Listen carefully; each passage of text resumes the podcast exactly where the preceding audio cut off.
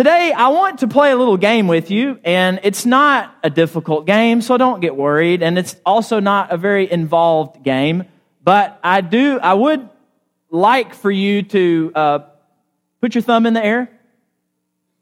It will require some uh, thumb action, all right? So, thank you for the people who are all the way up here. That's great.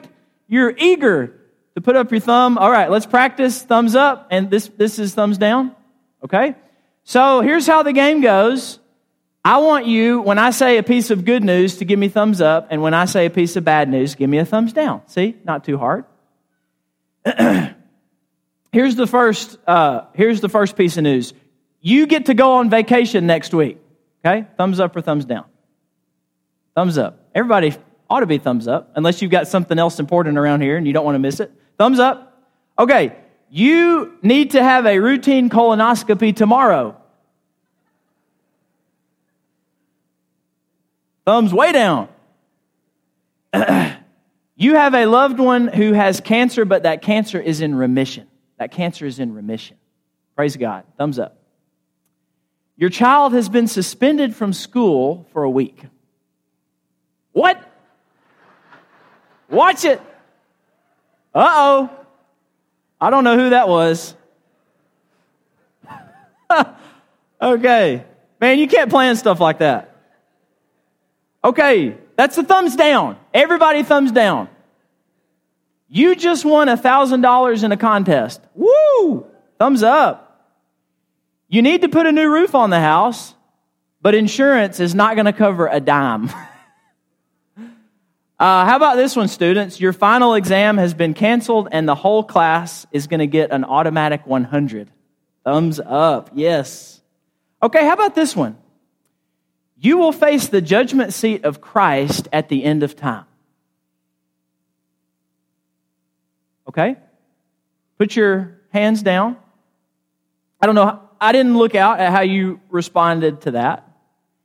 Uh, but this is a house of faith. You are people of faith, and undoubtedly your faith uh, informed whether you gave it a thumbs up or a thumbs down to that last scenario.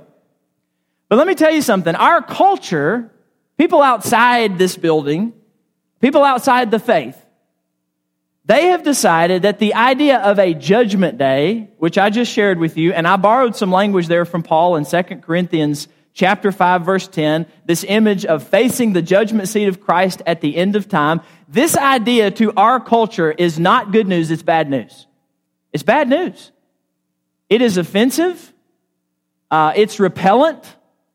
It's not something that attracts outsiders to the faith.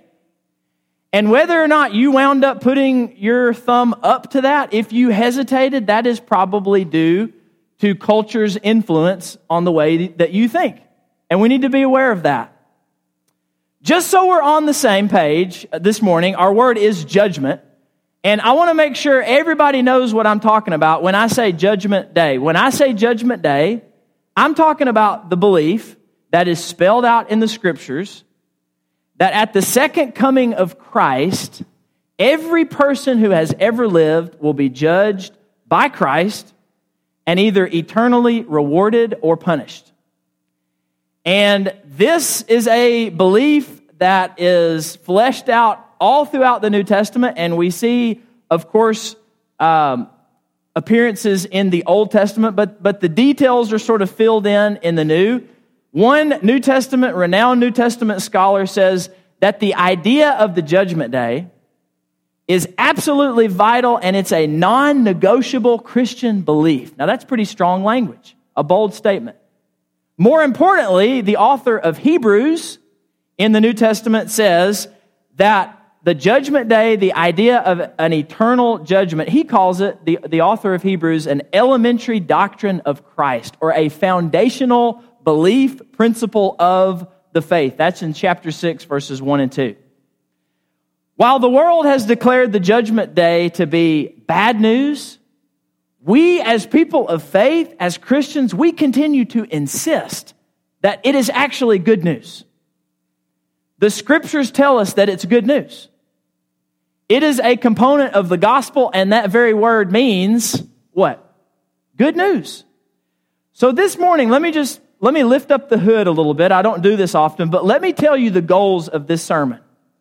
If you doubt that the judgment day is good news, and I am certain that in an audience this size, there are people out there who are not so sure that the judgment day is actually good news.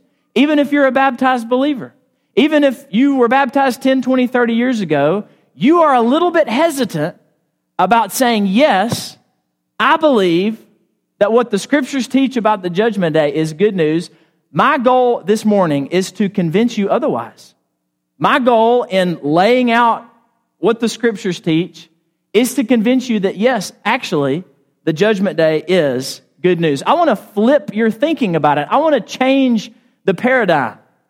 And if this is something, and I bet that it is, that you struggle to talk about with others, with people who are not Christians, the fact that the judgment day is actually good news, I hope that this sermon will provide some helpful ideas and some language that will equip you to better communicate about how the judgment day is good news.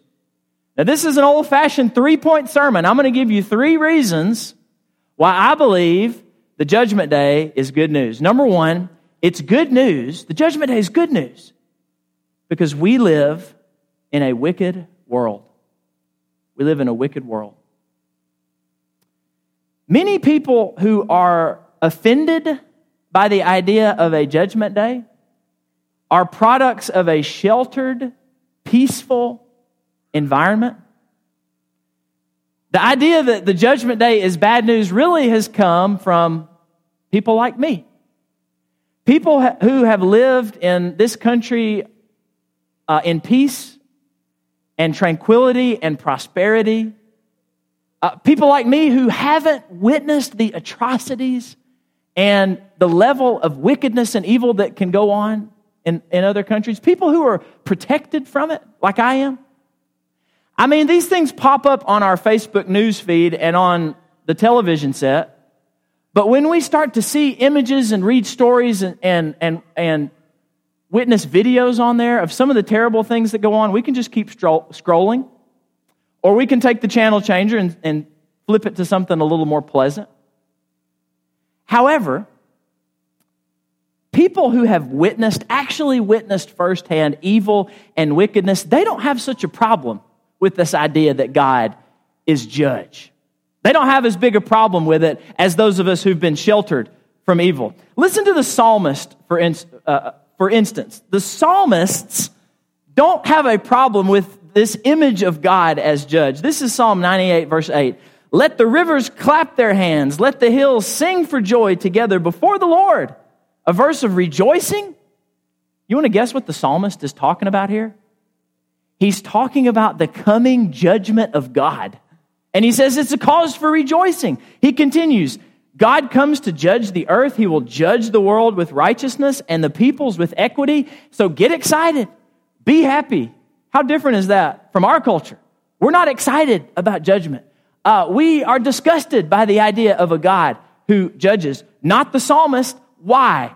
It's because the psalmist, they had real enemies who wanted to do them real harm. And they wanted God to intervene, to come down and to put those wicked people in their place, to judge them. Now, I may be sheltered from evil, but there are some, a few, in this audience who have witnessed evil firsthand.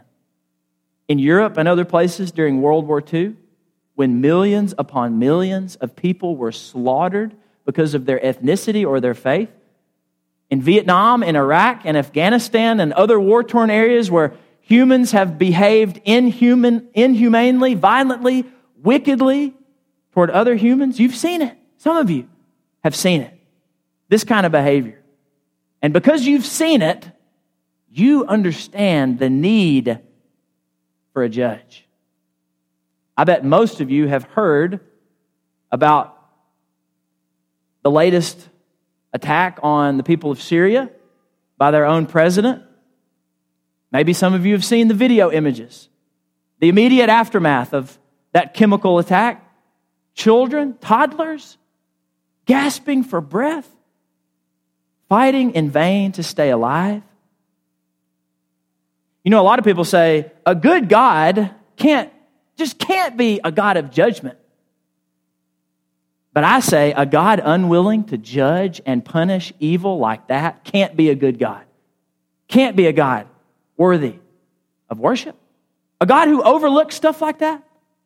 A God who would just allow that kind of thing to go on indefinitely. That's not a good God. A good God would judge evil and wickedness and punish evildoers.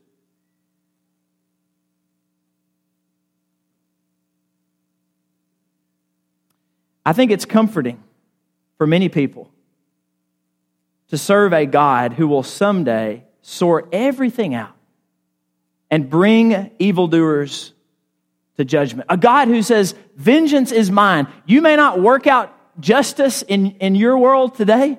It may not all be meted out while you're alive, but you can count on the fact that when I come back, when I come back in, in the form of my son Jesus Christ, I will take care of it. So trust in me. I will take vengeance. I will bring justice. You can trust in me to handle it. And so, this idea of Judgment Day, it's good news because we live in an increasingly wicked world, a world that needs to be set to right, and only God can do it. And God has promised to do it.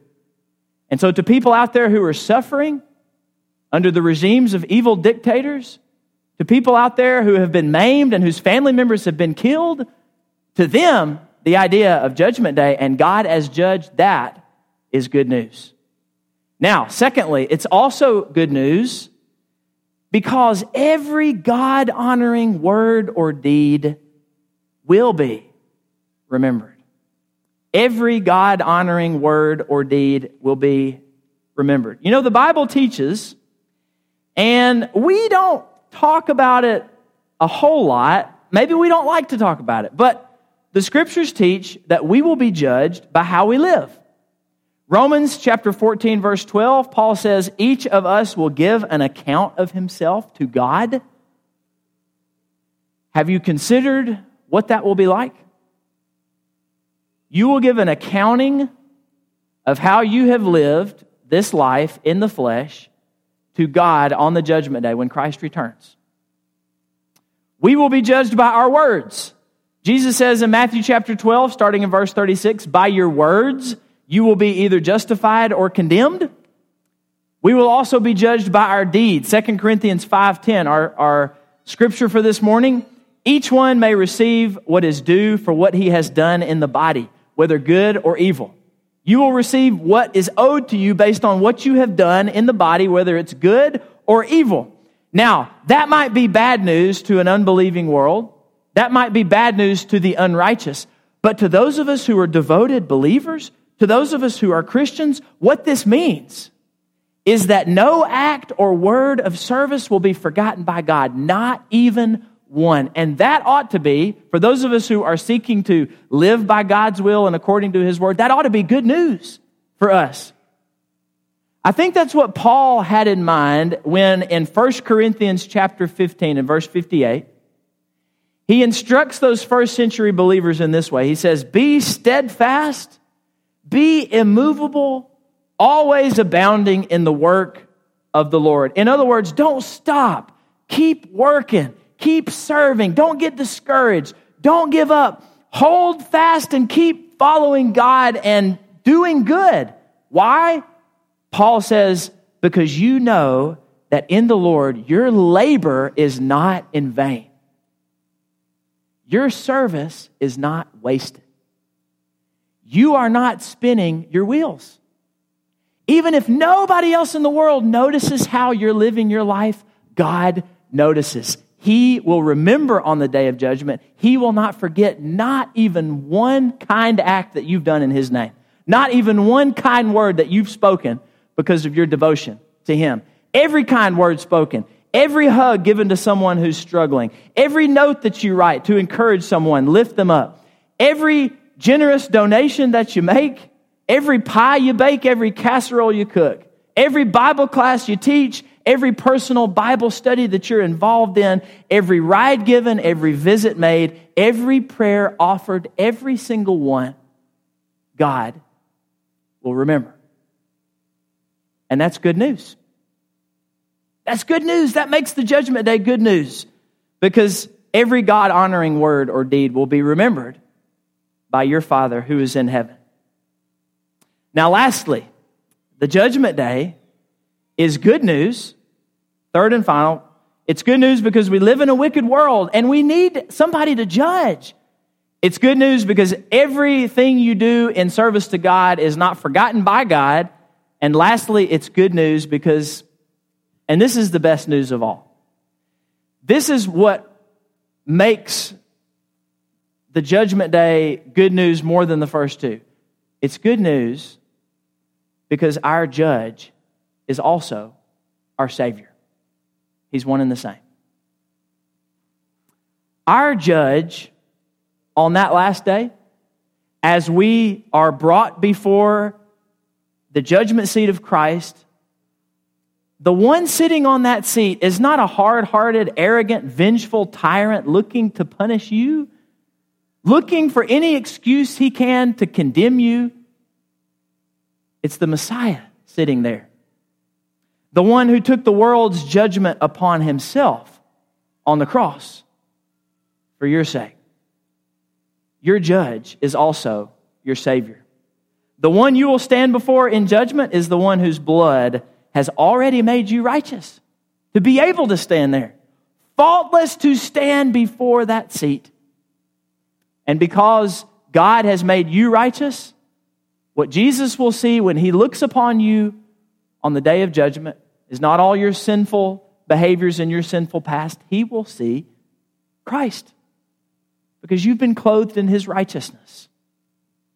That's why Paul in 2 Timothy chapter 4 verse 8 can confidently say, listen to Paul's words here. There is laid up for me the crown of righteousness. Can you say it with such confidence? Now you say it not in confidence in yourself and your own ability to behave rightly and to please God with everything you say and do. You say it because you have confidence in God to save you and to make you righteous. That's why Paul can say it. Paul says, I'm the chief of sinners, but I'm still confident that there's laid up for me a crown of righteousness because I serve a righteous God who has made me righteous in his sight.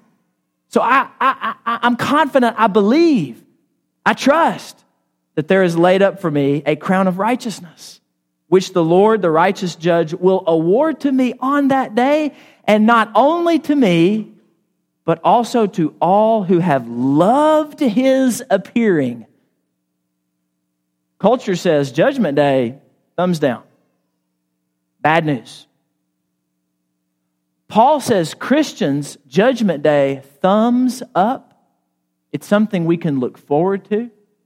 It's something we can eagerly anticipate. Paul even goes so far as to say we ought to love his appearing.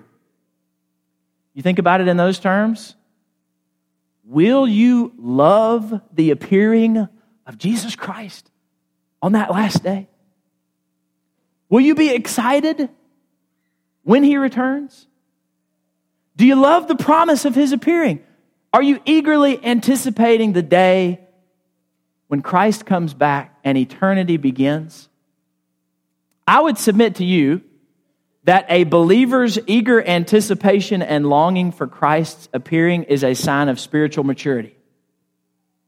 It's a sign of spiritual maturity when somebody says, You know, I, I, am legitimately excited about Christ's return. I'm legitimately, genuinely excited about Judgment Day. And you know what that tells me, that observation?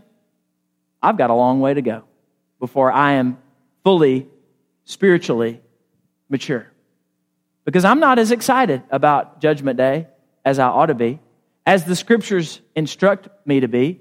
I don't view it as unadulterated good news like the Bible does, but I ought to because that's what God's word is communicating to me that the judgment day is not bad news. It shouldn't be offensive. It shouldn't be something that we're afraid of. It's good news. It should be something we're excited about. Paul in Romans chapter 14, verse 11, says that someday every tongue shall confess that Christ is Lord, every knee shall bow, every knee, every tongue. Now, I want my, my knee to bow now, in this life. I want my tongue to confess that Jesus is Lord. I want my life to confess that Jesus is Lord right now. And our goal ought to be that we are confident for the day of judgment, as Paul was. Paul was confident that on that day he would receive eternal life, that he would receive that crown of righteousness that that was goal number one for him. That was objective number one. That's what he wanted more than anything. And he was confident in his God to deliver that to him. But he knew, and we ought to know too, that we are not without some responsibility when it comes to receiving that crown of righteousness. Yes, it is by God's love and grace that we could even have a shot of getting there, but God requires us to respond in certain ways. And this morning, there are people sitting in this room who are not prepared for the judgment day, not because God hasn't done what, what He said He would do, not because God hasn't kept His part of the deal, the biggest part of the deal, but because you have not properly responded and received the gift of eternal life. And my question to you this morning is what are you waiting on? Don't you want to be prepared for the day of the Lord? Don't you want to be ready when you will appear before the judgment seat of Christ? Don't you want to be one of those who can appear before Christ, having repented of your old life, having confessed that you believe He is the Son of God, having been washed in water for the forgiveness of your sins? Don't you want to appear before Him, having done all those things and having attempted to the best of your ability to live a life that brings Him glory and honor? My appeal to you this morning is if you aren't ready for the judgment day, it's time to get ready. Because the judgment day might be this day. The judgment day might be tomorrow. We don't know. God's waited a long time since Jesus was last here. Jesus promised that he would return. It's been 2,000 years. That promise could be actualized at any moment. Are you ready? Are you ready? If you're not, you can get ready. And we would love to see somebody come down and be baptized and become one with Christ and receive the gift of the Holy Spirit and receive the promise of eternal life. You can do that today. You can get ready for the judgment day as we stand and sing together.